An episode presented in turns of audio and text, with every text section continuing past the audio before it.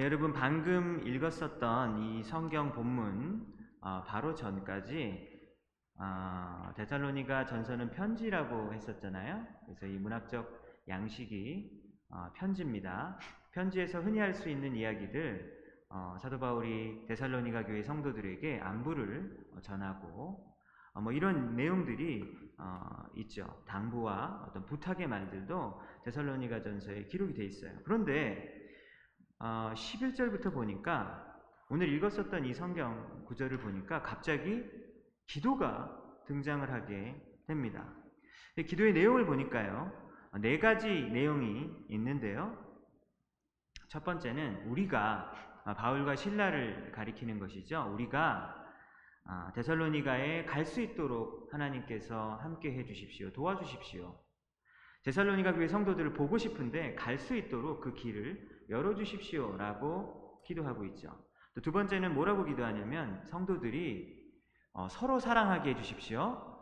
그리고 성도들뿐만 아니라 다른 모든 사람들도 어, 사랑할 수 있게 해 주셔서 그 사랑이 흘러 넘치게 해 주시고 그리고 어, 사랑이 많아지도록 해 주십시오 라고 기도합니다. 세 번째로는 마음을 강하게 해달라고 기도하고 있고요. 그리고 마지막으로 우리 주 예수 그리스도께서 다시 강림하실 때, 그러니까 다시 오실 때 그때 우리 모든 성도님들이 데살로니가 교회 성도님들이 거룩하고 흠이 없는 자들이 될 수 있도록 하나님 도와주세요라고 그렇게 기도를 드리는 거예요. 그래서 오늘 이 바울의 기도를 우리가 읽어보면서 우리 자신의 기도를 한번 되돌아보고요. 그리고 우리 바울이 올려드린 이 기도의 내용들을 보면서 우리의 기도 내용들은 어떤 내용들인가 한번 살펴보고 하면서 아, 우리의 기도의 방향이 어떻게 나아가야 되는 것인가에 대해서 우리가 한번 어, 살펴보는 시간을 갖도록 하겠습니다. 여러분 첫 번째 기도가 무엇이었습니까? 아, 지금 바울과 신라는 유대인들의 핍박 때문에 도망갔었잖아요. 그래서 베레아와 그리고 아테네 그리고 고린도까지 이렇게 계속해서 도망가는 신세였었는데요. 어, 떨어져 있었던 상황인 거죠. 너무 보고 싶었는데 몇 번의 시도를 했었는데 보지 못했었다고 했었죠. 지난주 말씀에서. 그래서 11절을 보니까 하나님 아버지와 우리 주 예수께서 이렇게 나와 있죠. 이건 뭘 가리키는 거냐면요. 지금 사도 바울이 누구에게 기도를 올려드리고 있는지 그 기도의 대상, 누구의 기도를 올려드리고 있는지에 대해서 말하고 있는 것이죠. 여러분, 누구에게 기도 올리고 있습니까? 성부 하나님 아버지께 기도를 드리죠. 그리고 두 번째로는 예수 그리스도에게 기도를 올려드린다라고 하는 것을 우리는 보게 됩니다. 여러분, 세상 모든 사람들 중에서요, 기도를 안 하는 사람은 없어요. 누구한테 기도를 올려드리냐의 차이만 있을 뿐이지 기도를 안 하는 사람은 없습니다. 아, 모든 사람들은 마음의 소원과 그리고 마음의 기대 아, 이런 것들을 담아서 자신이 믿고 있는 신에게 자신이 믿는 구석이 있을 텐데요. 어떤 그 대상에게 기도를 올려드린다라고 하는 것이죠. 어, 신을 안 믿는 사람도 있지 않습니까? 여러분, 신을 믿지 않는 사람들마저도 그 사람들도 바램과 소원을 기도로 할 때가 있어요. 인생이 굉장히 절박해질 때 자기도 모르게 기도를 하는 모습을 보게 되죠. 여러분, 인도 사람들은 자신들이 신성하다고 믿는 겐지스 강 있잖아요. 겐지스 강에 들어가서 기도를 한다라고 합니다. 여러분 석가탄신일에 절에 가보셨습니까? 어, 석가탄신일에 절에 가보면 연등이 많이 걸려 있는데요. 연등이 절에 그 가까워지는 질수록 연등의 가격이 굉장히 많이 올라간다고 해요. 그래서 마치 헌금 내는 것처럼 불교 신자들도 자신의 소원을 담고 그리고 큰 액수의 그런 어떤 돈을 어, 내면서 그러면서 간절히 기도를 하는 것이죠. 여러분 조상 숭배를 철저히 하고 있는 유교 집안 사람들도 있어요. 그 사람들은 그 조상들의 그 무덤을 그 어, 산소라고 그러죠. 그거를 잘 이렇게 관리하고 그 앞에 절을 하고 그리고 그 조상들이 어, 살아있을 때 좋아했었던 그런 음식을 그 앞에다 차려놓고 간절하게 기도해요. 뭘 기도하냐면 우리 가족 행복과 우리 가족들의 건강을 위해서 그 간절한 마음으로 어, 기도한다라고 하는 겁니다. 기도를 안 하는 사람은 없어요. 근데 성경은 이에 대해서 뭐라고 이야기하냐면 시편 115편을 보면 이런 구절이 있습니다. 그들의 우상들은 금, 금과 은이요 사람이 손으로 만든 것이라 아, 입이 있어도 말하지 못하며 그리고 아, 눈이 있어도 보지 못하며 귀가 있어도 듣지 못하며 코가 있어도 냄새를 맡지 못하며 그럼 이게 무슨 말이죠? 그들이 기도를 올려드리는 그 대상이 응답을 할 수 있는 그 기도에 대해서 응답을 할 수 있는 능력이 없는 것들이라고 이야기하는 거예요. 그렇기 때문에 헛된 것들에 의지하여 기도하지 말라라고 하는 그런 교훈이 담겨져 있는 것입니다. 여러분 11절을 보면요. 하나님 아버지와 우리 주 예수 그리스도께서 저와 여러분들의 기도를 들어주시는 분이시죠. 여기서 보면은 어, 하나님 아버지와 동급으로 예수님이 옆에 바로 붙어서 나오잖아요. 그래서 우리는 뭘 알 수 있냐면 아 예수님이 아, 그냥 단순히 어, 여러 선생님들 중에 한 분 정도가 되어지는 어떤 그런 사람이 아니구나라고 하는 것을 우리는 알 수 있습니다. 하나님 아버지와 동등한 자리를 가지고 계시는 거예요. 어떤 자리를 가지고 계시죠? 우리의 기도를 들으시고 그리고 우리의 기도를 들으신 다음에 아, 자신의 선하신 뜻에 맞추어서 우리의 기도를 응답해 주실 수 있는 능력이 있으신 분이 바로 예수 그리스도다 라고 하는 것을 오늘 본문이 말해주고 있는 것이죠. 어떤 내용으로 기도했습니까? 내가 정말로 보고 싶은 우리 데살로니가 교회 성도들 만나게 좀 해주십시오 라고 기도하고 있죠. 여러분 지난주 말씀 기억나십니까? 바울과 신라가 2장 18절에 보면 여러 번 데살로니가로 이렇게 되돌아가려고 노력했었잖아요. 근데 노력을 하고 시도를 했었지만 그것이 이루어지지 않는 거예요. 못 갔어요. 이 못 간 것을 두고 사도 바울이 어떻게 영적으로 해석하냐면 사탄 마귀가 못 가게 했었다라고 그렇게 18절에서 말하고 있지 않았습니까? 사탄 마귀가 어, 하고 있는 일이 뭐라고 얘기하는 것이죠? 성도들이 영적으로 친밀해지고 그리고 아름다운 교제를 나누는 것을 강력하게 막고 있는 것이죠. 사탄 마귀가 하고 있는 거예요.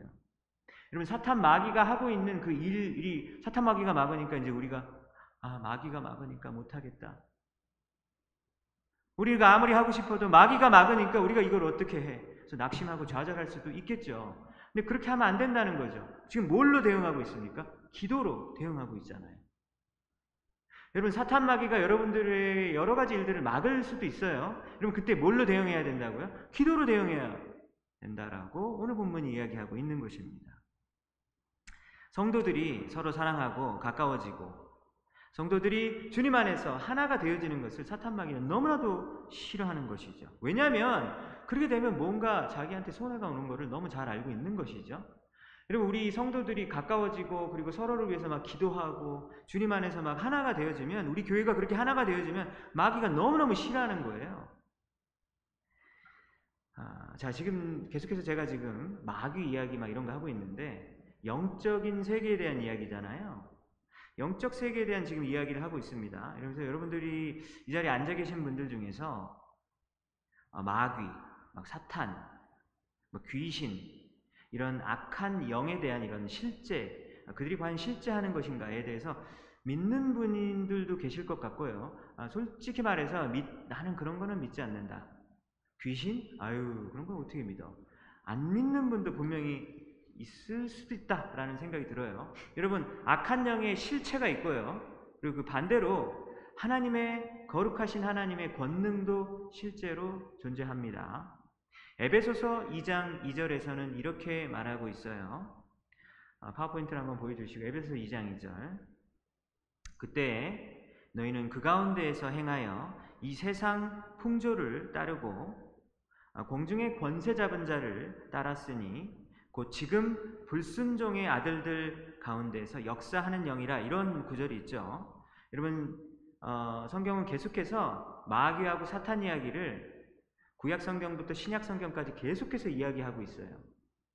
악한 영에 대해서 계속해서 이야기하고 있어요. 그래서 그에 대해서 우리 어, 하나님의 백성들은 어떻게 해야 되냐면 그 영적 전쟁 가운데서 어, 여러분들이 좋아하든 싫어하든 여러분들이 예수 그리스도를 믿기 시작하면요 여러분들이 좋든 싫든 상관없어요. 여러분들은 바로 그 전쟁터로 투입되는 거예요. 여러분들이 예수 믿지 않으면 어, 예배소서 2장 2절에 나온 것처럼 이 세상 모든 풍조 있잖아요. 세상 모든 사람들이 당연하다라고 생각하는 것들. 뭐 그런 거 있잖아요. 뭐, 뭐 돈이 최고다. 뭐 쾌락이 최고다. 즐겁게 사는 게 최고다. 뭐 이런 거 다 세상 사람들이 다 동의하는 것들이거든요. 이 세상 풍조를 따르는 것들. 아, 공중의 권세 잡았다고 얘기했어요. 어, 이 권세의 일을 잡은 자가 아, 이렇게 하, 강력하게 영향을 미치는데 그것에 그냥 휩쓸려서 살아가는 것이죠. 근데 여러분들이 예수님을 진심으로 믿고 그 예수 그리스도의 보혈의 능력이 여러분들의 죄를 사해줄 수 있는 그런 능력이 있다라고 믿기 시작하면요. 사탄 마귀가 그걸 딱 보고 뭐야 적이구나라고 하는 것을 알게 되고 여러분들은 좋든 싫든 상관없이 무조건 영적 전쟁터에 투입이 되어지게 되어집니다. 자, 지금 하고 있는 이야기들 성경에서 이렇게 계속해서 이야기하고 있는 어떤 영적인 세계의 실체들 그리고 교회에서 계속해서 들려지는 어떤 이런 말씀으로 나오는 이런 소리들 다 좋은 이야기이긴 하지만 내가 사는 데 있어서는 실질적인 도움이 주지 뭐내 실질적인 이야기들과는 상관이 없는 이야기다라고 느껴지실 수 있어요. 예배 중에 잠깐 은혜를 받는 것 같다가도 이제 이 문 밖으로 나갈 때 떠오르는 생각들이 어떤 생각들이 떠오릅니까? 그 인생에 있는 여러 가지 고민들과 어려운 일들이 떠오르죠. 우리 학생들 같은 경우는 막 취업, 아, 비자, 막 결혼, 아, 그 다음에 우리 사업하시는 분들 막 사업 생각들, 건강에 대한 어떤 걱정들, 우리 가족에서 가지고 있는 여러 가지 그런 문제들이 막 몰려오는 거예요. 그래서 잠깐 은혜를 받는 것 같다가도 이런 힘든 그 현실들, 그리고 내 어깨를 이렇게 짓누르고 있는 어떤 인생의 이런 무게들 때문에 막 짓눌리는 것이죠. 그래서 어떤 마음이 딱 드니까 그건 말씀이고 방금 들은 건 그냥 말씀이고 내일은 내가 알아서 해야지라고 하는 생각으로 예배당 문 밖을 나설 때가 얼마나 많습니까? 그래서 여러분 혹시 현타라고 혹시 들어보세요? 현타? 네, 잘 저도 요즘 나오는 말들 잘 모르는데 현타라는 말이 있대요. 이게 뭐냐면 제가 찾아보니까 현실 자각 타임 이라는 말을 줄여서 현타라고 하는데요. 이게 뭔 말이냐면 잠깐 우리가 인생에 이제 넋을 놓고 이렇게 여유를 부리고 있다가 갑자기 아니지 아니지 내가 지금 이러고 여유 부릴 때가 아니지 그러면서 무서운 현실 내 냉혹한 현실이 나를 깨우는 거죠. 그래서 내가 지금 이럴 때가 아니야 정신 차리자 라고 하면서 깨어 있는 어떤 뭐 그런 순간이 찾아올 때가 있는데 그걸 뭐 현타라고 한대요. 그럼 여러분 잘 들어보세요. 에베소서 2장 2절 말씀을 보니까 이 세상에서 강력하게 일하고 있는 이 영적 세력이 분명히 존재하고 있다라고 이야기하고 있는 거예요. 다 그냥 그런 것 같죠? 세상 사람들 원래 다 그러고 사는 거야. 여러분 근데 그 배우를 조정하고 있는 영적 세력이 있다고 성경 말씀은 이야기하고 있는 것입니다. 성도들이 예수 믿기 전에 하나님의 자녀가 되기 전에 그 공중 권세 잡은 그 영적 세력에서 그때는 막 그냥 이끌려 그냥 끌려다녔어요. 반항할 힘도 전혀 없고 끌려다녔었던 것이죠. 예수님을 믿고 나서는 공생 공중 권세 잡은 자에 의해서 맹렬하게 공격을 받게 되어지는 것이죠. 그래서 하나님 믿는 것에 인생의 무게를 조금이라도 실으려고 하면 여러분들이 말씀을 듣고 나서 아, 말씀대로 한번 순종하며 살아봐야겠다라고 결단하려고 하면 아, 여러분들의 귀 속에 들려지는 소리가 있을 거예요. 마음에 조용하게 들려지는 소리. 어리석은 짓 하지 마. 어? 하나님 믿는 것보다 헛된 짓들이야. 라고 하는 그런 속삭임이 들릴 것이다. 라고 하는 것입니다. 여러분, 그 영의 정체는 무엇입니까? 하나님을 부인하고 하나님을 믿지 않는 자들 사이에서 강력하게 지금 역사하고 있는 그 악한 영이 우리들을 공격하고 있다라고 이야기하는 거예요. 마가복음 9장에 보면 귀신 들린 한 아들이 있었어요. 근데 이 아들이 되게 불쌍해요. 막 몸에 경련을 일으키고 막 물이 나오면 막 물에 막 뛰어듭니다. 여러분 생각해 보세요. 어린 아이가 왜 물에 뛰어들어요? 막 죽을라고. 아니죠. 그 안에 있는 귀신의 그 영이 어, 귀신이 바라고 있는 것은 뭐죠? 어, 죽이고 싶어 하는 거예요. 어, 그리고 훔치고 싶어 하고 그리고 인생을 망가뜨리고 싶은 이 세 가지 3대 과제가 마귀에게 있거든요. 그러니까 그 어린아이가 귀신 들려가지고 자꾸 물만 보면 막 뛰어드는 겁니다. 불에도 뛰어들어요. 그러니까 막 화상을 입고 막 그러는데도 불구하고 막 불에 뛰어들게 만듭니다. 그러니까 아버지가 이 모습을 보니까 이 귀신 들린 아들이 막 피부를 보면 막 상처 자국이 막 있는 거예요. 아 그때 물에 뛰어들다가 다치고 불에 들다가 뛰어들어가지고 막 화상 입은 그 자국, 막 피멍이 든 자국을 보면서 아버지의 마음이 막 찢어졌겠죠. 그래서 이 아버지가 이 다급한 마음을 가지고 어, 정말 해결해 줄 수 있을 것 같은 사람에게 자기 아들을 데리고 찾아가는 거예요. 그게 누구였냐면 예수님의 제자들이었었어요. 예수님의 제자들에게 찾아가서 우리 아들 좀 고쳐주세요. 잘 좀 부탁드립니다. 라고 부모님은 잘못한 것도 없는데도 불구하고 저 자세로 나오는 것이죠. 여러분이 혹시 자녀가 있는 분이라면 이게 무슨 말씀인지 아실 거 아니에요. 그죠? 우리 자녀가 너무나도 고통받고 있을 때 부모가 막 저자세로 나와가지고 부탁을 간절하게 했어요. 그런데 안타깝게도 예수님의 제자들이 이 귀신을 쫓아내주지 못하는 겁니다. 결국은 예수님의 제자들이 그 일을 못하니까 예수님에게 갔어요. 예수님이 이렇게 손으로 이렇게 딱 그 아들을 일으켜 주시면서 바로 그 자리에서 귀신이 나가게 된 거예요. 그 사람 그거를 장면을 사람들이 막 다 지켜보고 있었나 봐요. 제자들이 너무 부끄럽고 창피한 거예요. 민망해가지고 집에 들어가서 조용히 예수님께 물어봅니다. 예수님, 우리는 왜 못한 거예요? 라고 물어보았어요. 그러니까 예수님이 뭐라고 대답하셨습니까? 굉장히 유명한 말씀이죠. 기도 외에, 기도 외에 다른 것으로는 이런 종류가 나갈 수가 없다. 이렇게 이야기하셨어요. 기도만이 할 수 있는 특별한 능력이 있다고 이야기하는 것입니다. 여러분, 기도는 마귀의 악한 능력을 대적하는 성도의 무기입니다. 믿으십니까? 여러분, 영적인 전신 갑주를 갖추라고 에베소서 6장에서 이야기하고 있는데, 막 이렇게, 여러분 전쟁터에 아까 나가셨다 그랬잖아요. 전쟁터에 나가는데 기도도 안 하고 뭐 여러 가지를 안 하고 그냥 나가면 그냥 맨몸으로 나가는 거예요. 상대방은 막 칼 들고 있고 막 총 들고 있는데 맨몸으로 그냥 나가는 거예요. 그냥 죽는 거죠, 그냥. 그냥 바로 지는 거예요. 영적인 전신 갑주를 갖추고 있느냐? 영적 전쟁에서 싸울 준비를 하고 있느냐? 라고 하는 질문을 오늘 말씀을 통해서 여러분에게 주님께서 물어보시는 겁니다. 제가 목사라는 일의 특성 때문에 이제 여러분들을 이제 만나게 되, 잖아요 그래서 정말 정말 여러분들을 만나요. 어, 여러 직업을 가지신 분들을 만나게 되는데 제가 이제 때 질문을 한번 해요. 어, 요즘 어떻게 말씀과 기도를 어떻게 기도 생활을 어떻게 하고 계세요?라고 물어보면 어, 이렇게 대답하시는 분들이 있습니다. 말씀과 기도는 안 하고 있어요. 아, 무슨 끊는 것처럼 담배 끊는 것처럼 말씀과 기도는 안 하고 있어요. 찬양만 듣고 있습니다. 이렇게 대답하는 사람들이 여러분 굉장히 많더라고요. 말씀과 기도는 안 하고 있고요. 찬양만 듣고 있습니다. 이렇게 하는 분들이 굉장히 많이 있습니다. 여러분 찬양이 나쁜 거 아니죠. 당연히 좋죠. 네, 바울과 신라가 2차 전도 여행을 할때 아, 빌립보라는 지역에서 전도를 했었잖아요. 그때 핍박을 받고 두들겨 맞으면서 아, 감옥에 갇혔었잖아요. 근데 밤, 에 감옥에 갇혀 있을 때 바울과 신라가 뭘 했습니까? 찬양을 하는 거예요. 하나님 원망을 안 하고. 찬양을 할 때 그때 하나님의 권능이 나타나는데 그때 빌립보 감옥이 다 열리게 되고 아, 죄인들이 차고 있었던 그 착고가 다 풀어지는 놀라운 역사가 찬양을 통해서 일어났어요. 그러니까 찬양은 사실 되게 좋은 겁니다. 근데 문제는 이제 뭐냐면 우리가 이제 영적인 전신갑주를 갖추고 이 영적 전쟁에 대비하고 싸워야 되는데 말씀과 기도는 안 하고 찬양만 한다. 내가 듣고 싶은 찬양만 좀 가끔씩 든, 들음으로 우리의 어떤 영적 어떤 신앙의 그런 명맥을 간신히 유지하는 정도의 그런 정도의 모습만 있다면 여러분 이것은 심각한 문제다라고 하는 것입니다. 여러분 그렇지 않을까요? 여러분 또 어떤 분은 이렇게 대답을 하더라고요. 정말 솔직하게 얘기해 줘서 너무 고마워요. 아, 목사님 저는 말씀과 기도를 안 한 지 몇 달 됐어요. 그러더라고요. 그리고 어떤 분은 몇 년 됐어요. 언제가 마지막으로 내 스스로의 힘으로 성경을 펼쳤는지가 기억이 나지 않아요.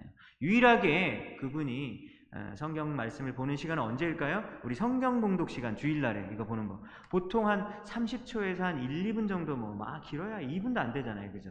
그때 빼놓고는 말씀을 전혀 가까이 하지 않는다. 솔직하게 해주셔서 너무 감사드려요. 하지만 영적으로 너무나도 위험한 상태에 빠져 있는 것입니다. 여러분 그 사람은 영적 전쟁에서 절대 못 이겨요. 어, 한국에서 또 어떤 게 이런 경우 있어요. 한국에서 부모님이 큐티를 해, 가지고 부모님이 정리를 해주신 다음에 그거를 카톡으로 보내준대요. 이제 우리 미국에 있는 우리 자녀들에게. 그래서 부모님이 한 큐티를 읽고 있어요. 뭐 그 정도 하고 있습니다. 이렇게 얘기하는 분도 있고 하루에 뭐 성경 그 앱으로 나오는 거 어, 그걸로 하고 있다. 뭐 이런 식으로 또 이야기하시는 분들이 교회 안에 솔직히 말해서 대부분이에요, 사실은. 여러분, 왜 한국 교회가 다 무너져 내리는지 이유가 뭐 누구 때문이다, 누구 때문이다. 뭐 이렇게 말 많이 하잖아요. 누구 때문이에요? 이렇게 하는 사람들 때문이에요. 뭐 힘이 없잖아요. 영적인 힘이 아무것도 없고 성경에 대해서 알지 못하고 하나님이 누군지 모르는데 뭘 믿습니까? 여러분 하나님이 누군지 모르는데 뭘뭘 믿어요? 뭘 믿을까요? 그 믿음의 내용의 실체가 없잖아요. 그러니까 무릎은 무너질 수밖에 없죠. 한국 교회가 왜 무너집니까? 손가락질 할 필요 없어요. 그렇게 하는 사람들 책임인 것이죠. 누굽니까? 내 책임인 겁니다. 내 책임. 아무것도 안 하는 것보다 낫죠. 정말 그래요. 아무것도 안 하시는 분들도 계신데 어, 그렇게 할 수 하는 분들에게도 뭐, 뭐 감사한 일이지만 이런 생각을 해봤어요. 여러분들 이제 에, 그 식사를 하시잖아요. 매일매일 식사를 하시는데 근데 어떤 분이 하루에 어, 밥을 안 먹고 과자 있잖아요. 과자 아, 과자 한 봉지도 아니고 과자 하나 아, 하나 하나만 먹고 이렇게 하루하루 살아갑니다. 그래서 과자 한 개만 먹고 식사를 안 하고 그렇게 몇 주가 지나갑니다. 그럼 어떤 일이 벌어질까요? 몸이 이제 살이 쭉쭉 빠지겠죠. 아, 그리고 뼈만 앙상하게 남는 상황이 되어질 것입니다. 그래서 이 음식이 넘치는 이 미국 땅에서 막 영양실조로 막 굶어 죽어가는 거예요. 유튜브 검색만 해도 설교와 성경 공부에 대한 어떤 것들이 수백 개, 수천 건이 바로 나오잖아요. 그래서 이런 것들을 만약에 어떤 말씀의 홍수, 라고 할 수 있을 텐데 이 말씀의 홍수 가운데 물은 넘쳐나는데 예, 우리는 목이 말라서 죽어가고 있는 상황과 비슷할 수 있겠구나 라고 하는 생각을 해보았습니다. 여러분 여러분들이 여러분들의 몸을 쳐서 복종시키는 사도 바울이 그렇게 권면했잖아요. 여러분들이 그렇게 여러분들이 하고 있는 뭐 전공이나 뭐 여러분들이 하고 있는 사업과 직장을 위해서 전력 투구하시잖아요. 그거를 잘하기 위해서 이번 주 중간고사 기간이라서 이제 우리 또 예배 숫자도 좀 많이 좀 빠지고 그런 것 같은데 우리가 우리 자신의 공부와 아, 우리 자신의 미래를 위해서 밤을 새고 공부하는 학생들 요즘에 너무 많더라고요. 훌륭합니다. 훌륭한데 아, 우리가 자신의 영적인 상태를 위해서도 그 정도의 열정 아니 사실은 그것보다 더한 열정으로 사실 살아야 맞는 거죠.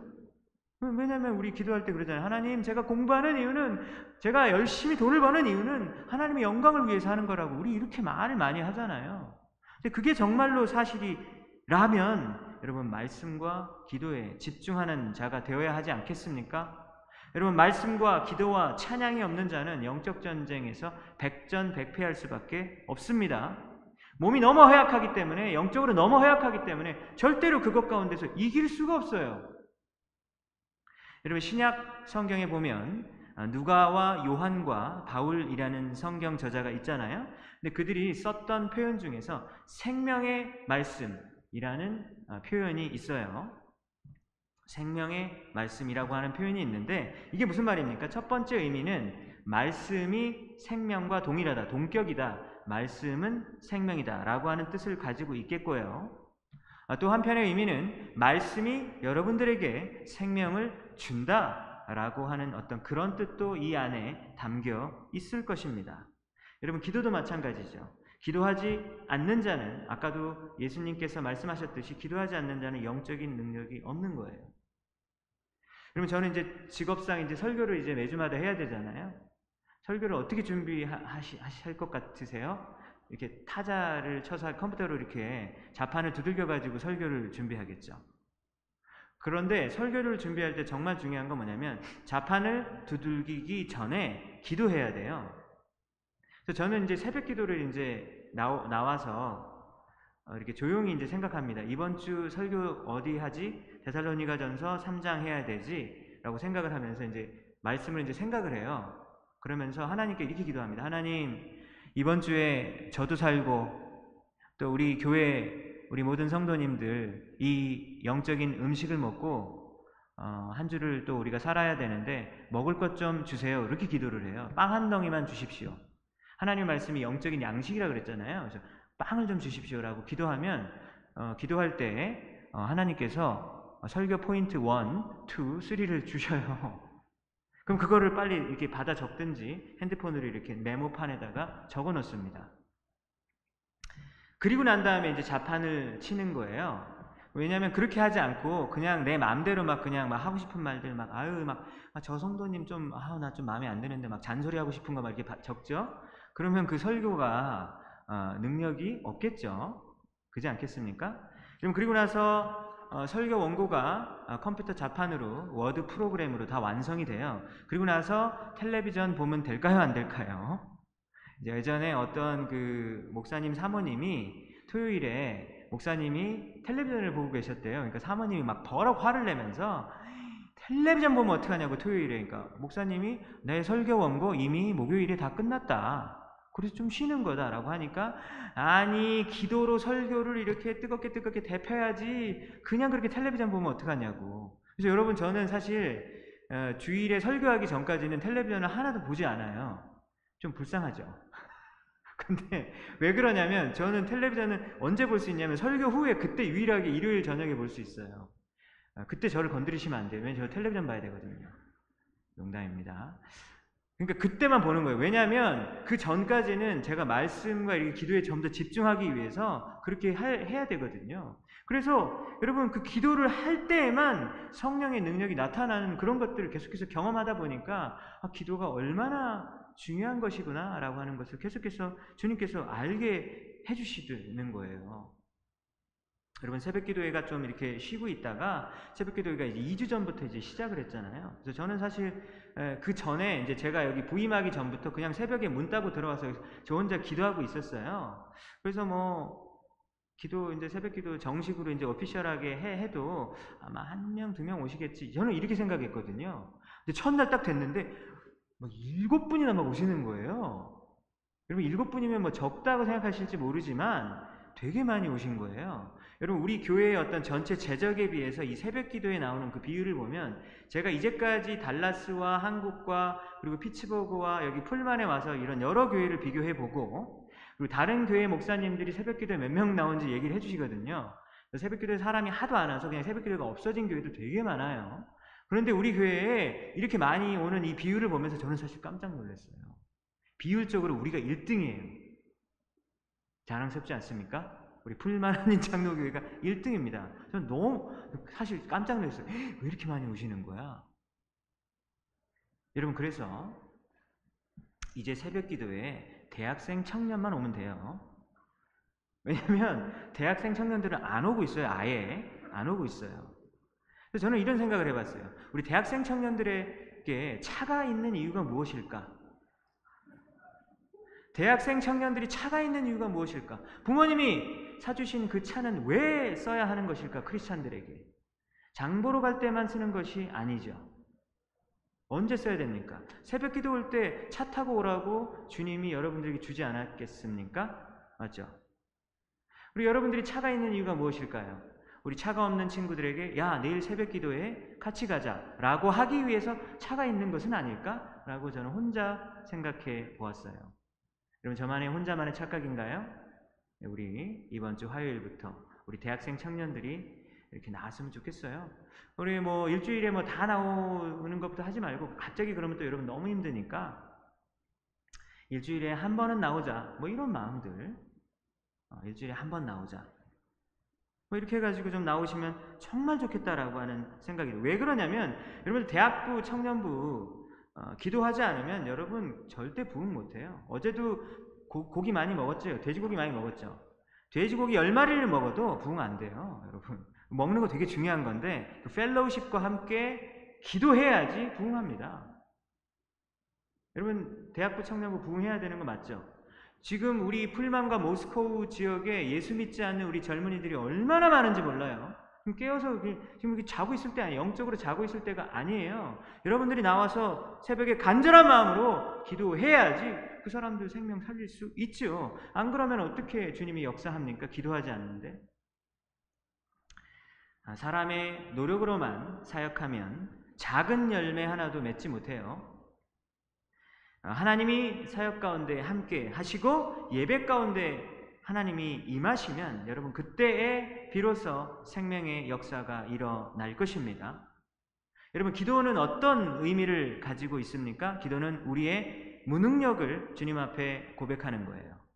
그리고 기도는 하나님의 전능하심을 고백하는 자들만이 할 수 있는 행위입니다. 여러분, 우리가 왜 기도를 안 합니까? 우리의 능력을 믿고 하나님의 전능하심을 신뢰하지 않기 때문이죠.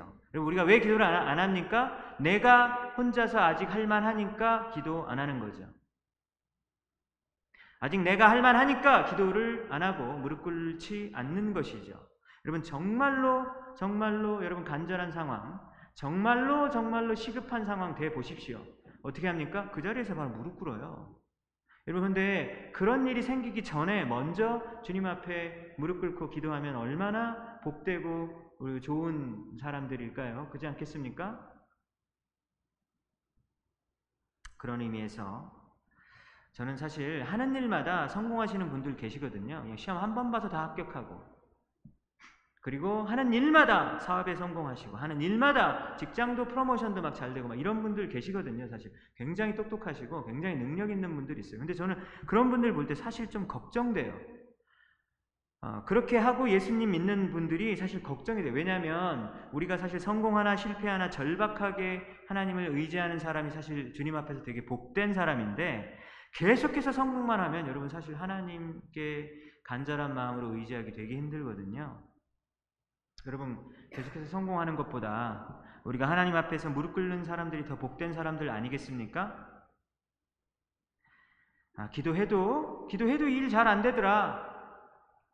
기도 안 해도 일이 잘 될 때가 있더라. 라고 하는, 하는 그런 경험들이 여러분들 어, 삶 가운데서 계속 쌓이게 되면요. 우리는 기도 안 하는 사람 되거든요. 여러분, 기도는 다시 한번 말씀드립니다. 무엇이죠? 내 자신의 무능함을 주님 앞에 인정하고, 그리고 하나님의 전능하심을 고백하는 자만이 할 수 있는 것이 바로 기도입니다. 여러분, 기도는 그 누구에게도 말하지 못하는 내 마음속에 있는 그 깊은 어, 그런 고민들과 좌절들과 아, 그 기쁨들과 그 모든 것들을 하나님께 말할 수 있는 것이 바로 기도 아니겠습니까? 아, 기도로 영적인 무장을 갖추시고 우리 영적인 싸움 가운데서 승리하시는 여러분들 되시기 바랍니다. 여러분 두 번째로 사도 바울이 오늘 기도한 내용을 보십시오. 사랑하게 해달라고 기도하고 있어요. 12절에 보면 너희들이 피차간에 너희들 서로서로 사랑했으면 좋겠다라고 사랑하게 해주십시오라고 기도하고 있고요. 교회 사람들뿐만 아니라 다른 교회 밖의 모든 사람들마저도 사랑하게 해달라고 기도하고 있어요.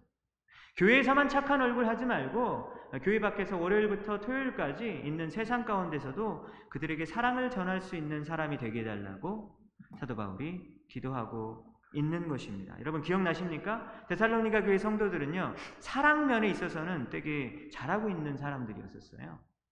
그죠? 이미 잘하고 있는데 사도 바울이 계속해서 기도하는 것은 무엇이냐면 어, 사랑이 이미 충분함에도 불구하고 더욱더 사랑이 흘러넘치도록 기도하고 있는 것이죠. 그래서 여기 영어 성경에서 뭐라고 얘기하냐면 increase라고 하는 단어를 썼고 overflow라고 하는 단어를 썼어요. 사랑이 점점 더 많아지고 사랑이 흘러 넘쳤으면 좋겠다라고 하나님께 기도하고 있는 것입니다. 여러분 이 기도의 내용이 좀 사실 특이하지 않나요? 뭘 사랑하게 해달라고 기도를 해? 라고 하는 생각이 들 수 있을 것 같아요. 여러분 요한일서 4장 7절 우리 함께 다 한번 어, 한 한꺼번에 한번 우리 한번 읽어보겠습니다. 시작. 우리가 서로 사랑하자. 사랑은 하나님께 속한 것이니. 여기서 여러분 사랑은 하나님께 속한 것이니가 영어 성경에 love comes from God 이렇게 돼 있어요. 사랑이 하나님으로부터 온다. 그러니까 여러분 사랑의 그 소스는 어디냐면 하나님인 거예요.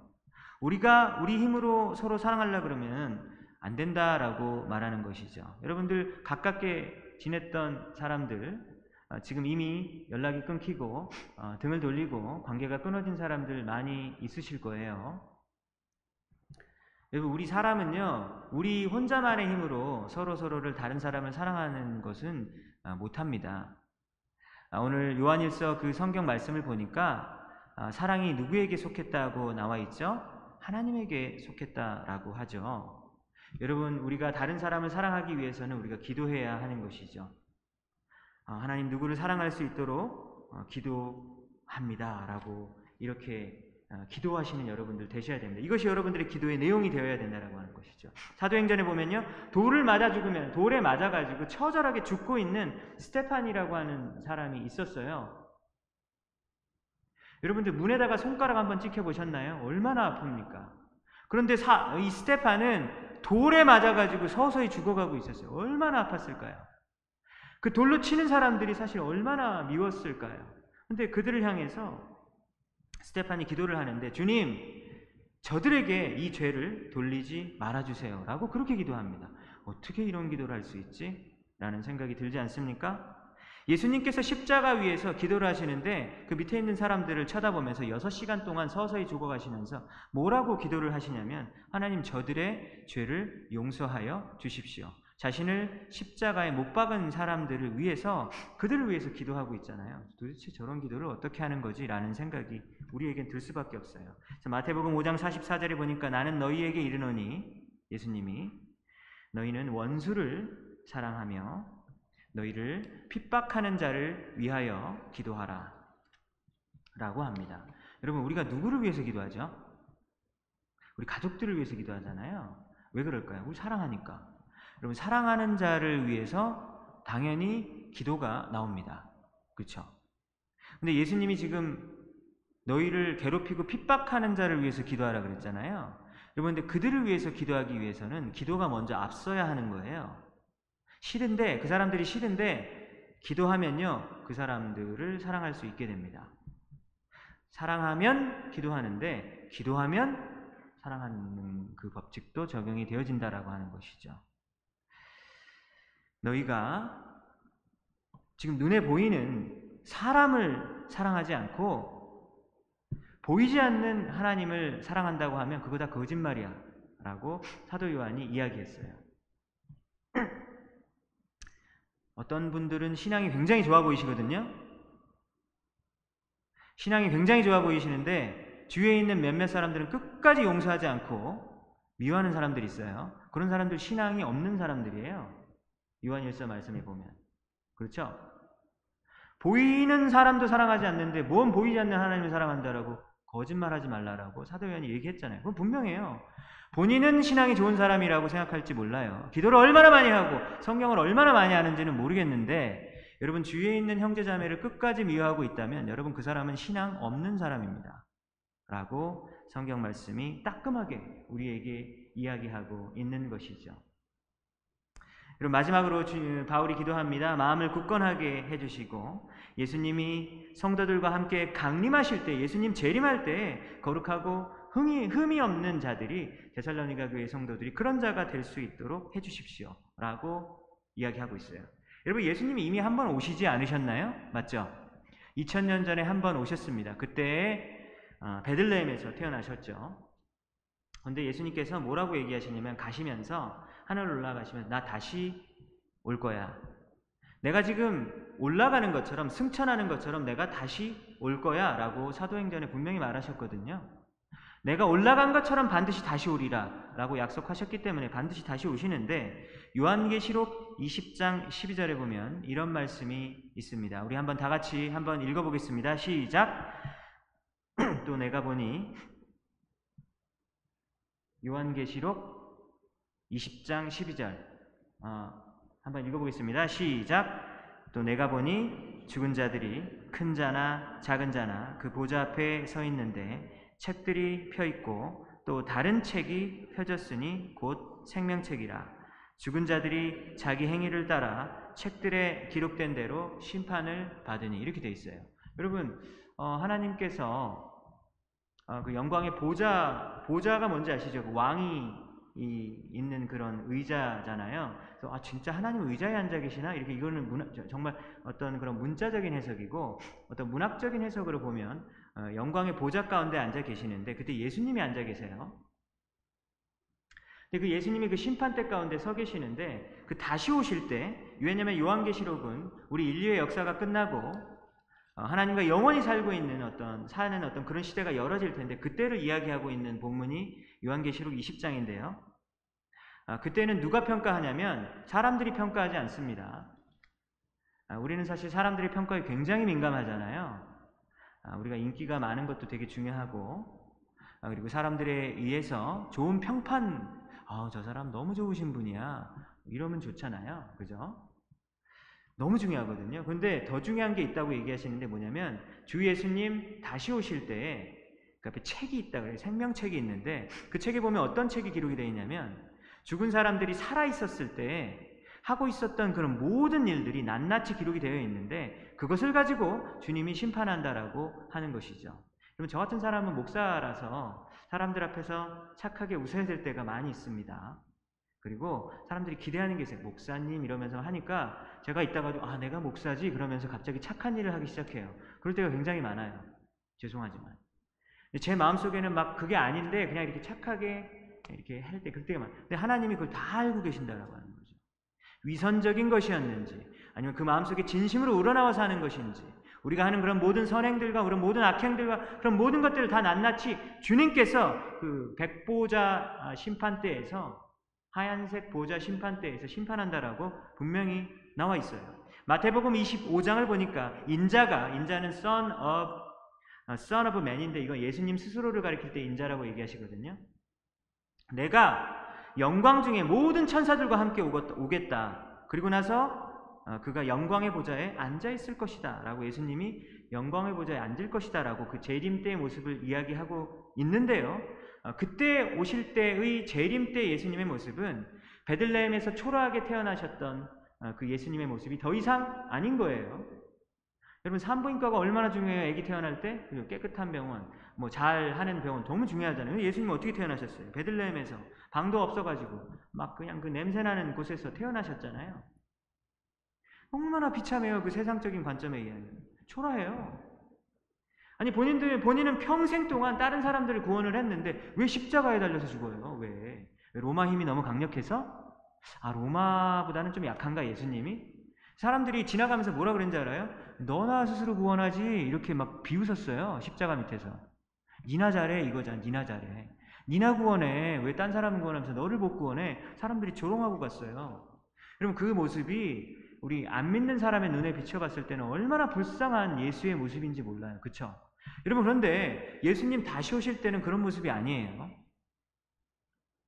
요한계시록 20장에 있는 그 요한 예수님 다시 오실 때는 왕의 모습으로 오시고요. 영광의 모습으로요. 여러분 더 이상 예수님 믿어야지 이런 거 필요 없어요. 예수님 믿지 않으면 그 자리에서 심판 때 앞에 서게 되고 영원한 형벌에 처하게 됩니다. 예수님 오시기 전까지 우리 빨리 전도해야 돼요. 요한계시록 20장과 마태복음 25장의 내용을 종합해 보면 아 예수님께서는 반드시 오시는구나 라고 하는 것을 우리는 알 수 있습니다. 다시 오실 때는 영광의 보좌 앞에 앉으셔서 왕의 모습으로 오시는구나 라고 하는 것을 우리는 알 수 있게 됩니다. 여러분 근데 바로 그때 그때 주님께서 한 명 한 명을 심판하시는데 데살로니가 교회 성도들이 어째, 어떻게 했으면 좋겠다고요? 그때 주님 앞에서 하나님 앞에서 거룩하고 흠이 없는 자들이 될 수 있도록 하나님 좀 도와주세요라고 기도 하는 겁니다. 여러분 이번 한 주간도 정말로 열심히 살고 또 여러분들이 정말 남들이 알지 못하는 막 눈물 흘리시면서 정말 힘들게 살아오셨을 것 같아요. 그래서 여러분들이 이렇게 예배 자리에 오신 것만 해도 사실 너무나 감사한데 어, 그런 생각을 해봤으면 좋겠어요. 나는 지금 무엇을 위해서 지금 전력으로 달리고 있는가? 라는 것을 생각해 보셨으면 좋겠습니다. 내 꿈과 목표를 위해서 잠도 줄이고 내 스케줄도 다 조정하면서 최선을 다하고 있는데 내가 하고 있는 일들 중에서 정말 그 마음의 깊은 동기가 하나님의 나라와 하나님의 의를 위해서 그리고 하나님의 교회를 위해서 내 옆에 있는 이웃들을 위해서 아니면 미, 미, 미 나만 따지고 나만 이렇게 생각하면서 하고 있지는 않은지 여러분 우리 자신을 잘 되돌아봐야 한다라고 하는 것입니다. 왜 그렇습니까? 우리 예수 그리스도 영광의 보좌 가운데 앉으셔서 다시 돌아오실 때에 우리가 주님 앞에서 죄 없고 흠이 없는 자로 서야 할 텐데요. 그것만큼 중요한 가치가 없기 때문이에요. 이 세상에서 아무리 성공해봤자 우리 주님 앞에서 인정받지 못하면 다 실패한 인생 되어지는 것입니다. 여기서 거룩하고 흠이 없다라고 얘기했어요. 죄를 짓지 말라고 얘기했어요. 세상 사람들이 다 해도 그러한 죄를 짓지 않아야 된다라고 얘기했어요. 여러분들이 직장에 계십니까? 사업하고 계십니까? 정말 하나님의 거룩한 방법으로 그 일들을 감당하시는 여러분들 되시기 바랍니다. 여러분들 지금 학생이고 젊은이이십니까? 우리 여러분 세상 모든 사람들은요, 어, 결혼하기 전에 동거하고, 어, 그리고 성적으로 어, 자기 마음대로 하는 것들 괜찮다라고 다 얘기해요. 영화를 보세요. 다 그냥 그 즐겁게 이렇게 퍼니한 걸로 이렇게 막 이렇게 묘사하잖아요. 드라마를 보면 다 그렇잖아요. 그렇죠? 네, 여러분들이 만약에 불신자면 여러분들에게 해당되지 않는 이야기인데 여러분들이 만약에 예수님을 믿는 아, 순결한 신부로 우리 주님 앞에 서기 원한다면 어려워요. 요즘 결혼이 굉장히 늦어지고 있기 때문에 굉장히 어렵지만 여러분들이 결혼하기 전에 성적인 순결함을 지키고 우리 주님 앞에 순결하게 서 가실 수 있는 여러분들 되셔야 하겠습니다. 방금 이야기했던 마태복음 25장에서 예수님이 다시 오실 때 무슨 얘기를 하시냐면 너가 이 세상에서 가장 작은 자에게 물 한 잔이라도 대접한다면 예수님이 그거를 결코 잊어버리지 않겠다고 말씀하셨어요. 세상에서 소외받고 가난하고 주목받지 못하는 자들을 위해서 여러분들이 조금이라도 섬긴다면 하나님께서 그걸 너무 귀하게 여기시고 근데 그 얘기를 하면서 심판 얘기를 하시는 거예요. 어, 믿음으로 구원받는 줄 알았는데 행위 구원인가? 라고 싶은 생각이 들 정도로 이 말이 나와 있는 거예요. 뭘할수 있습니까? 참된 믿음은 반드시 세상에서 가장 연약한 자들을 돌보는 것이다. 라고 하는 것을 우리는 깨달아 알 수 있습니다. 여러분, 오늘 바울의 기도를 한번 되돌아 볼까요? 우리는 요즘에 기도를 하고 있는가? 말씀 가운데 살아가고 있는가? 영적 전쟁터에서 우리가 나갈 준비가 되어 있는가? 자신을 되돌아보았으면 좋겠습니다. 하나님이 주신 사랑으로 우리 옆에 있는 성도들을 사랑하고 우리 세상에 있는 여러 분들을 모든 사람들을 사랑할 수 있는 우리 모두가 되기를 바랍니다. 우리 주 예수 그리스도 다시 오셨을 때 거룩하고 흠이 없는 자로 주님 앞에 설 수 있도록 우리가 거룩함과 순결함, 가운데 서갈 수 있는 내 자신이 되게 해달라고 간절한 마음으로 기도하시는 우리 풀만 한인 장로교회의 모든 성도님들 되시기를 주님의 이름으로 축원합니다.